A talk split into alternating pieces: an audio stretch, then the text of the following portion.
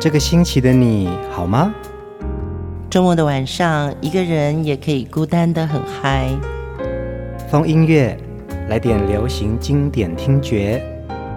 陈永龙、熊汝贤制作主持。我们的相思在风里游走，谁想念谁？都在周末度过，让我们陪你在歌里散心，要记得谢谢自己一下哦。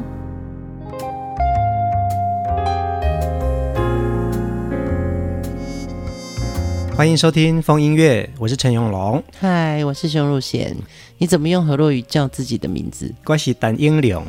耶，也是很难念的，哈。英灵，我的 更难念。Him you han you 哦，其实我不太会念啊。对，因为呃，从小就是大家都是叫我熊汝贤嘛。嗯，我们今天还是要来谈黄飞哦。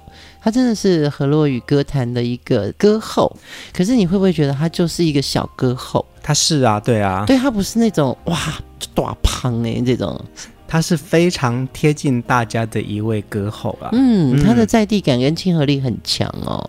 我还记得那个时候啊，熊姐还特别设计了一个 slogan，一个标语，叫做“台湾杂波声，keep 熊大声”。嗯，我那时候在唱片公司最重要的企划工作，就是要呃将这些好的音乐作品啊，包装成一个。歌坛上的新秀，嗯，那黄飞的声音虽然你看她是娇柔娇滴滴的哦，但是呢，她一唱起歌就可以唱这种侠女的江湖气，是啊，是啊，对，所以那时候就帮她想了一个 slogan，叫做“台湾查某声”。Keep 熊大虾，这也代表了我真的是看布袋戏长大的小孩。嗯，这两集的黄飞的歌曲啊，我们特别选了是他在两千年初这段时期的好歌。哦。是是是，嗯，应该是说这些歌曲跟我在做嗯黄飞的统筹这个过程比较有关系。那后来他还是有很多很棒的歌曲，但因为那个故事啊，我可能就不熟了，嗯，所以我这两集是我在幕后。跟他一起合作过的精选歌曲，先挑出来分享给大家。黄飞一直持续到现在都还有好作品发生哦。如果大家有喜欢黄飞的歌曲的话，可以把它分享在留言区给我们大家一起欣赏。对对对对对，其实我们讲到黄飞哦，他是从家里开美容院开始，他来自于高雄，所以他很习惯这种南部的大太阳，嗯，然后。视野都是大大的那种感觉哦，所以他来台北的时候，其实他有点小紧张，不习惯呐，因为台北的车水马龙啦，嗯，对对对，对对对，他会觉得真的不习惯哦。黄飞也是像一般的女孩子一样哦，喜欢打扮，喜欢唱歌，但是呢，她唱起歌来哦，就是一个又甜又呛又辣。在黄妃两千年的初期，其实他蛮重要的一位音乐制作人就是陈明章老师哦。对对，陈明章老师曾经还说过啊，黄妃哦唱起歌来哦，有时候像侠女啦，可是有的时候她的那个甜味又像一个待嫁女儿心呐、啊。对，陈明章老师是也是我在魔岩唱片合作过的音乐人哦，他有跟我说过，他说哦，阿华的声音，我们都叫黄黄妃叫阿华。真的有邓丽君的特质，嗯嗯，真的。我那时候思索了一下，的确有一种甜是，呃，其他歌手没有的。这一集我们就继续来听黄飞的好歌哦。第一首歌很厉害呢，这也是我很喜欢的，《恨是生》，恨是生。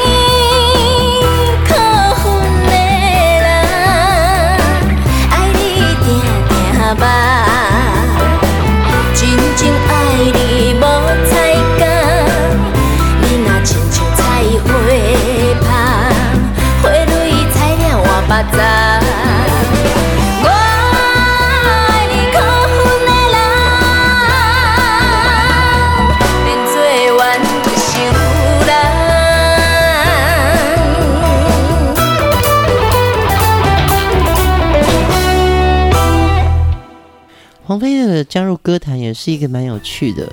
他是，嗯，他姐夫帮他报名歌唱比赛，嗯，因为他在家里帮忙洗头嘛，一天要洗三四十个头，哎，他说洗到手都会发麻，嗯，所以姐夫帮他报名了歌唱比赛之后呢，就因为缴了报名费嘛，说什么也要给他唱哦，嗯，决赛的时候黄飞唱的是金包银呢，巴郎爱惜命啊，是空金歌包银，对，他就拿到冠军了，那个歌真的好厉害哦。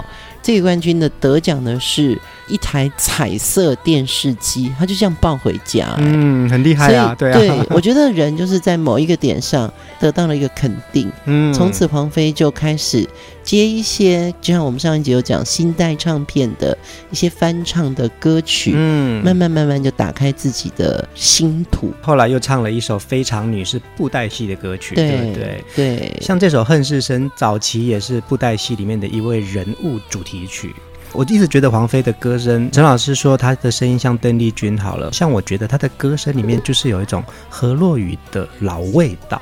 嗯，对，我觉得很好玩的是，就是讲到陈明章第一次去高雄找黄飞，哦，来垂矿买，然后黄飞，然后他就跟黄飞说：“我是陈明章，你知不知道？”然后黄飞就摇头，这是想说哦，陈明章你可能不是那么有名，他就又问黄飞说：“那有一个歌星叫伍佰，嗯、你有没有听过？”黄菲还是没听过，对，不是摇头。我底下舌头，那你怎样？下面叫伍佰啦？对。然后陈老师又问他说：“那有一家唱片公司叫做魔眼，嗯，好，安、啊、娜你知不知道？”然后黄飞说：“哈，那我唱片公司叫魔眼的啦。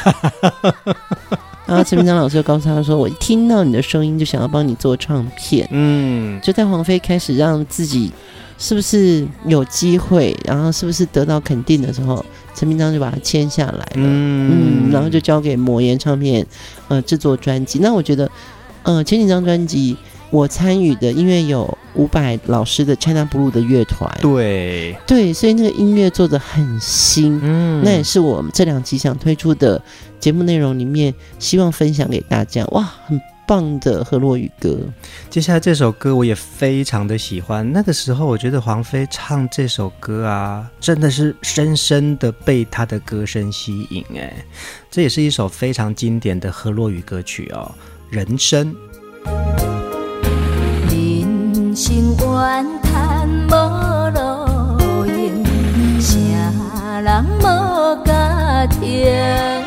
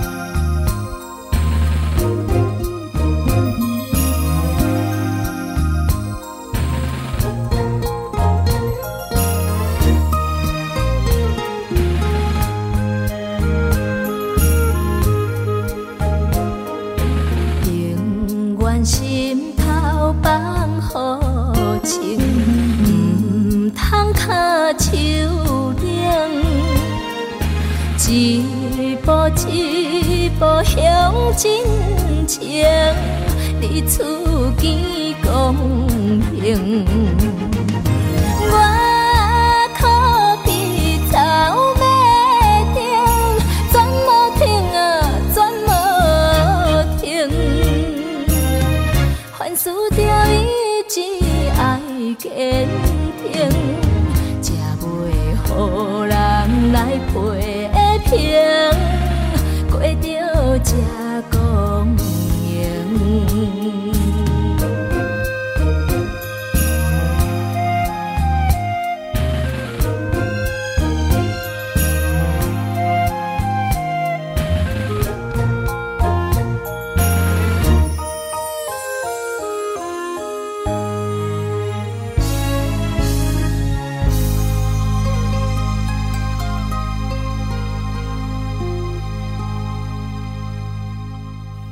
人生这首歌呢，其实是一首翻唱歌曲，而且在最早期把它唱红的是叶启田。对对，是男生唱的。黄飞在《红桃十二》这张专辑呢，重新诠释了这首歌，她的转音真的好漂亮哦。嗯，嗯，那时候我记得是搭民视八点档《情义》这部戏的片尾曲。嗯嗯，然后好像那时候我们一直在挑歌，然后也要跟制作单位讨论嘛，想到说，哎，其实。这首歌很厉害，嗯哼，因为第一个很久没有人唱了，而且也没有女生唱过，对。然后再来就是以黄飞这个当年，它是一个青春的味道，所以挑了这首歌，我自己也觉得哇，他唱来真的很棒。哎，熊姐，那个时候在挑选歌曲的时候，你也参与吗？会跟陈明章老师讨论，嗯，对，因为陈老师毕竟还是他的。呃，第一个老板嘛，对对对，对，所以你不是也常遇到陈老师在我办公室？哈哈哈，丢啊！对，因为我那时候有一间很温馨的办公室哦，在光复南路上，哦。那时候你人缘很好呢，人来人往呢，哈，都是这几个啦。然后。陈老师会常常来办公室聊天，顺便讨论事情，然后老师就很自在啊。嗯，对，就是就说、嗯、哦，这个歌很好听，很好听啊，那我们来试试看。嗯，然后那个时候的编曲老师真的也很棒，就是 China Blue 这个乐团哦，是真的啊，所以我才觉得黄飞在魔岩时期，他真的把。呃，古早味的这些河洛语歌曲翻转成一种新式的听觉。对，我觉得编曲很占了很大的优势。嗯，因为这些歌原来，比如你说《人生零星》这首歌啊，对，它其实叶启田的版本是独一无二啊。对，你要怎么样去颠覆它？我觉得就是用乐团的方式。很新的编曲，嗯嗯，让黄飞的声音诠释那种不沧桑，嗯，但有气魄的生命力，嗯嗯嗯嗯，其实黄妃在河洛语专辑当中啊，她有很多这样子旧歌新唱的表现。嗯嗯、那当然，陈明章老师也会有教给他很多不同的音乐功课。哎，你力气快买，你试试看，其实你的声音可以有很多种面貌。然后他也很听话。嗯对，他很听话，嗯，我记得那个时候我们给他 demo 的时候，还是用给卡带，哎、嗯，那是已经 CD 时代了，两千年嘛，都是给卡带，我还我也有收过卡带没有，可是给 demo 是因为。黄飞在家里习惯听的就是卡带机。哦，对，嗯，对哦，他要写恨世生 demo，嗯哼哼，对，然后寄去给他，嗯，就是这是一个我觉得很棒的流行音乐的幕后的一个世代，嗯哼哼，那也是最后一个还是在实体的一个过程哦，是啊是啊，对，现在哪有给实体的？现在大家都是。哎，我等一下 send 给你这首歌，你等一下帮我编一下。以前叫跑带子，对不对？就是都要用冲的。对啊，对对，那个 demo 要要先对录，然后录完之后，我们还会用以前用过的卡带啊，重新洗掉，对。你知道后来要做什么吗？就是你要把那个卡带下面的两个孔用贴纸把它贴起来，嗯，才会不会再重复被使用。我相信这个就是五六年级的朋友们，他们才会知道我们在讲什么啦。新一辈的听众朋友可能不晓得啦。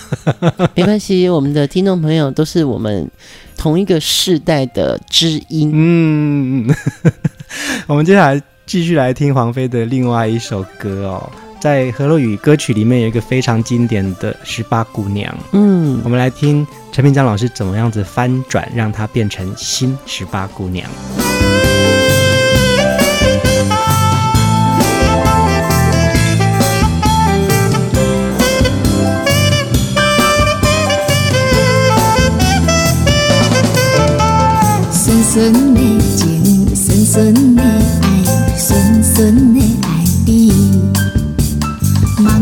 春风，望着希望，望着土地青芳。五十年阿嬷的老唱片，伴阮想着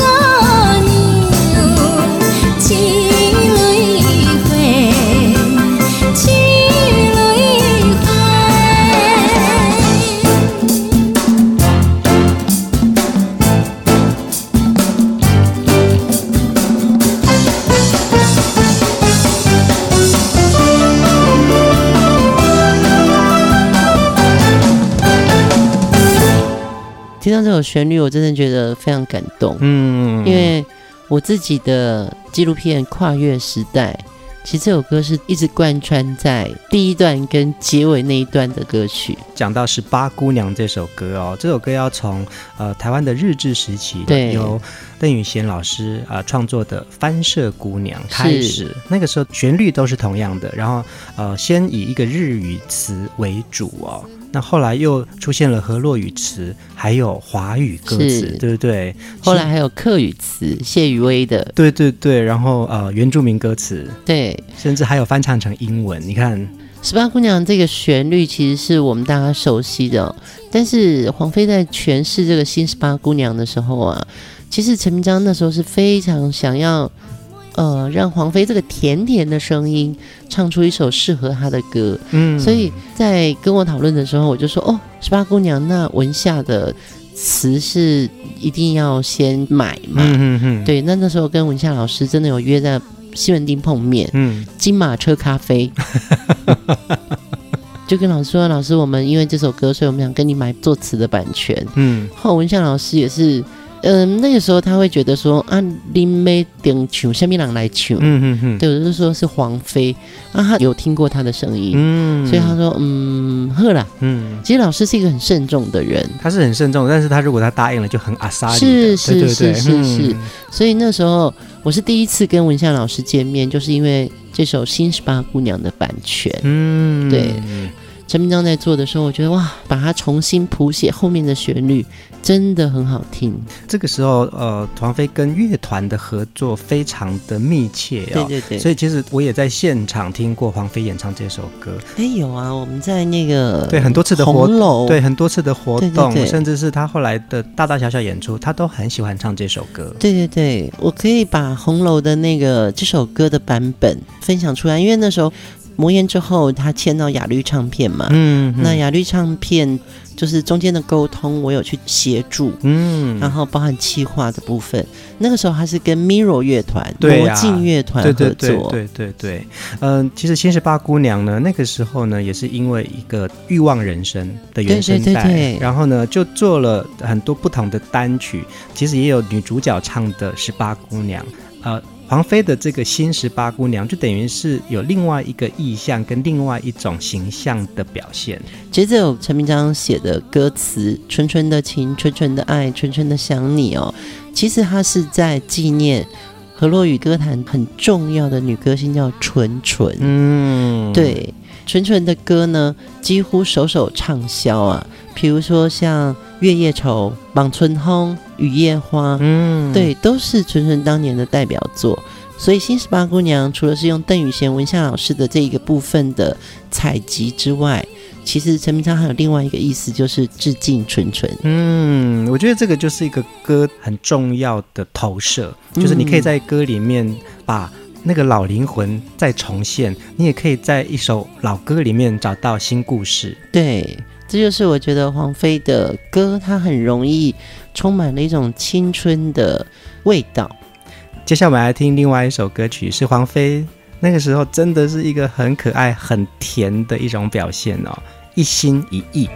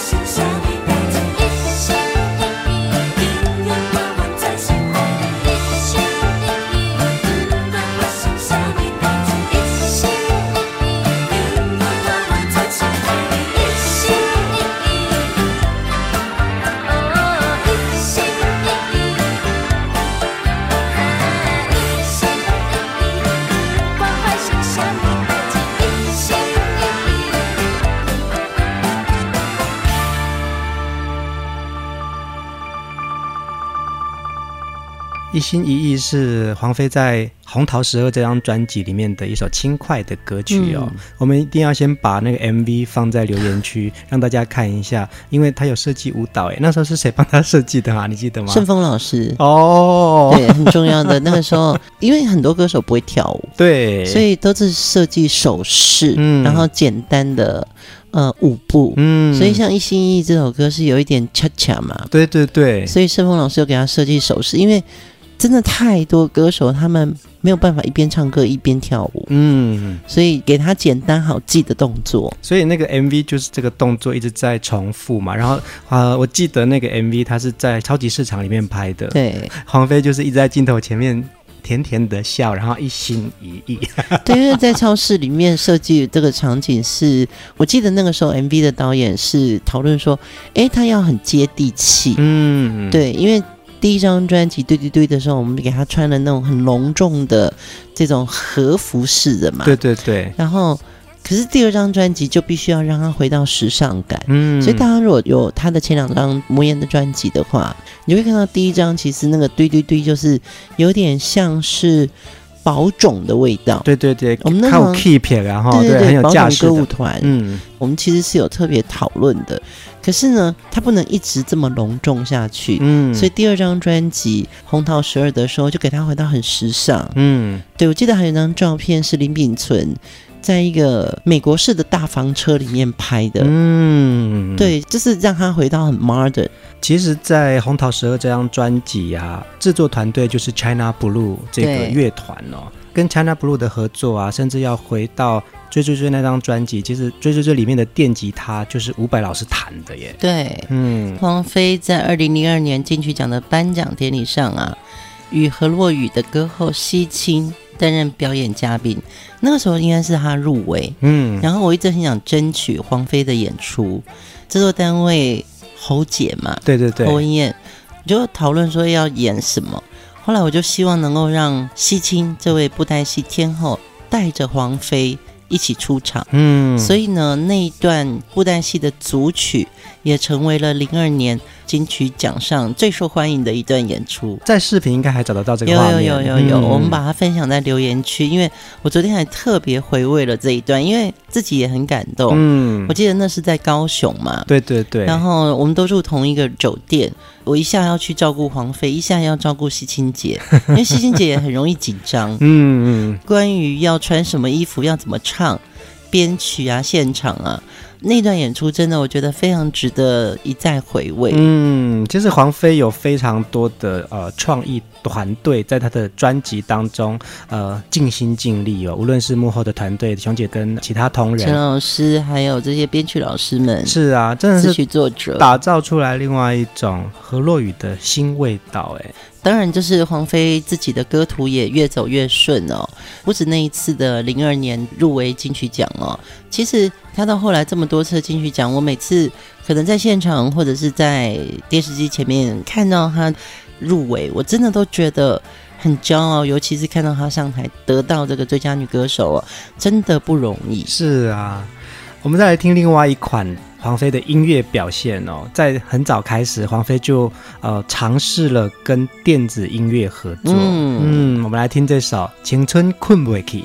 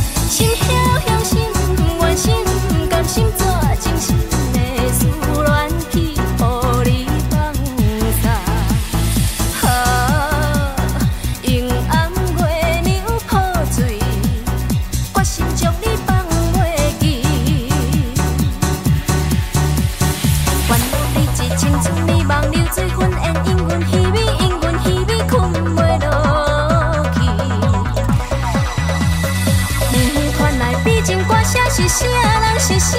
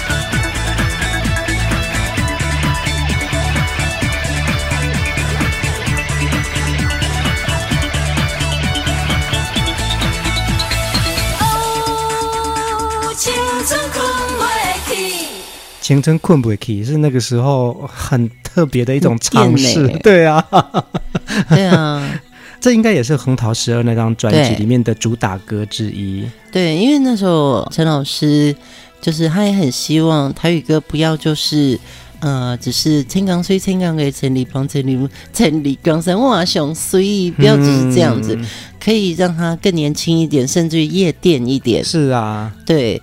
他的歌词就会往这种三更半夜听你的橡皮，心在对多起，嗯，就是他想把现实人生、现在年轻人的生活，把它用河洛语表达出来。嗯，其实不是只有苦情的河洛语歌而已嘛。对对对，也不要哀怨悲伤啦。在呃《红桃十二》这张专辑当中啊，就有非常多不同的音乐表现哦。黄飞的歌声是什么都能诠释的，从歌仔戏里面的七字调，后来到布袋戏的这些主题人物歌曲、武侠剧、恰恰、布鲁斯，甚至是现在的这种电音。他都可以试试看。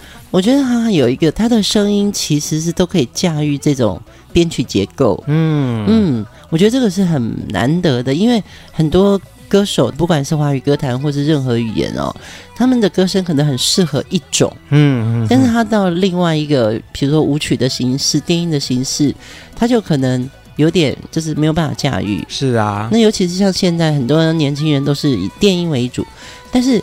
如果你去好好唱一首抒情歌，用 live band，你有没有办法表现得很好？不一定可以，对不对？是是是，嗯、所以黄飞的歌路广阔，然后他的声音的驾驭能力很强。嗯，我觉得这是一个很重要，他本身的那个声音的底子很好。这一周的主题人物黄飞啊，我们听了这么多他的好歌。呃，黄飞持续在这几年都还有非常棒的专辑哦。嗯、呃，如果大家还有很好听的歌曲，黄飞的歌曲可以分享给我们的话，留在留言区，让我们可以聆听更多他的好歌。最后一首歌，我们来听一首抒情歌曲，词曲创作者呢是布袋戏的音乐总监风采伦所创作的。嗯，那时候我们还叫他阿雷诺，嗯、好喜欢，好喜欢这首歌哦。这首歌叫《蝴蝶乱飞》哦，呃，其实黄飞在呃歌坛生涯当中的许多河洛语好歌，她真的是一位很亲民的歌后哦。她的歌声有侠女味，其实她也有很多时候是甜甜的待嫁女儿心啊。对，当时称她为台湾歌姬之非常女，嗯，这个封号哦。你说什么叫河洛语的歌曲，或者什么叫做台湾味？你不要刻意定义它。反而好像找到了比较新的元素，嗯，对，就是文化其实它一直在演变，跟语言是一样的，所以它的音乐的类型也就可以跟着这个时代在做不一样的尝试了。对，其实《蝴蝶乱飞》这首歌是有一点点原来的抒情味，但是它没有那么苦。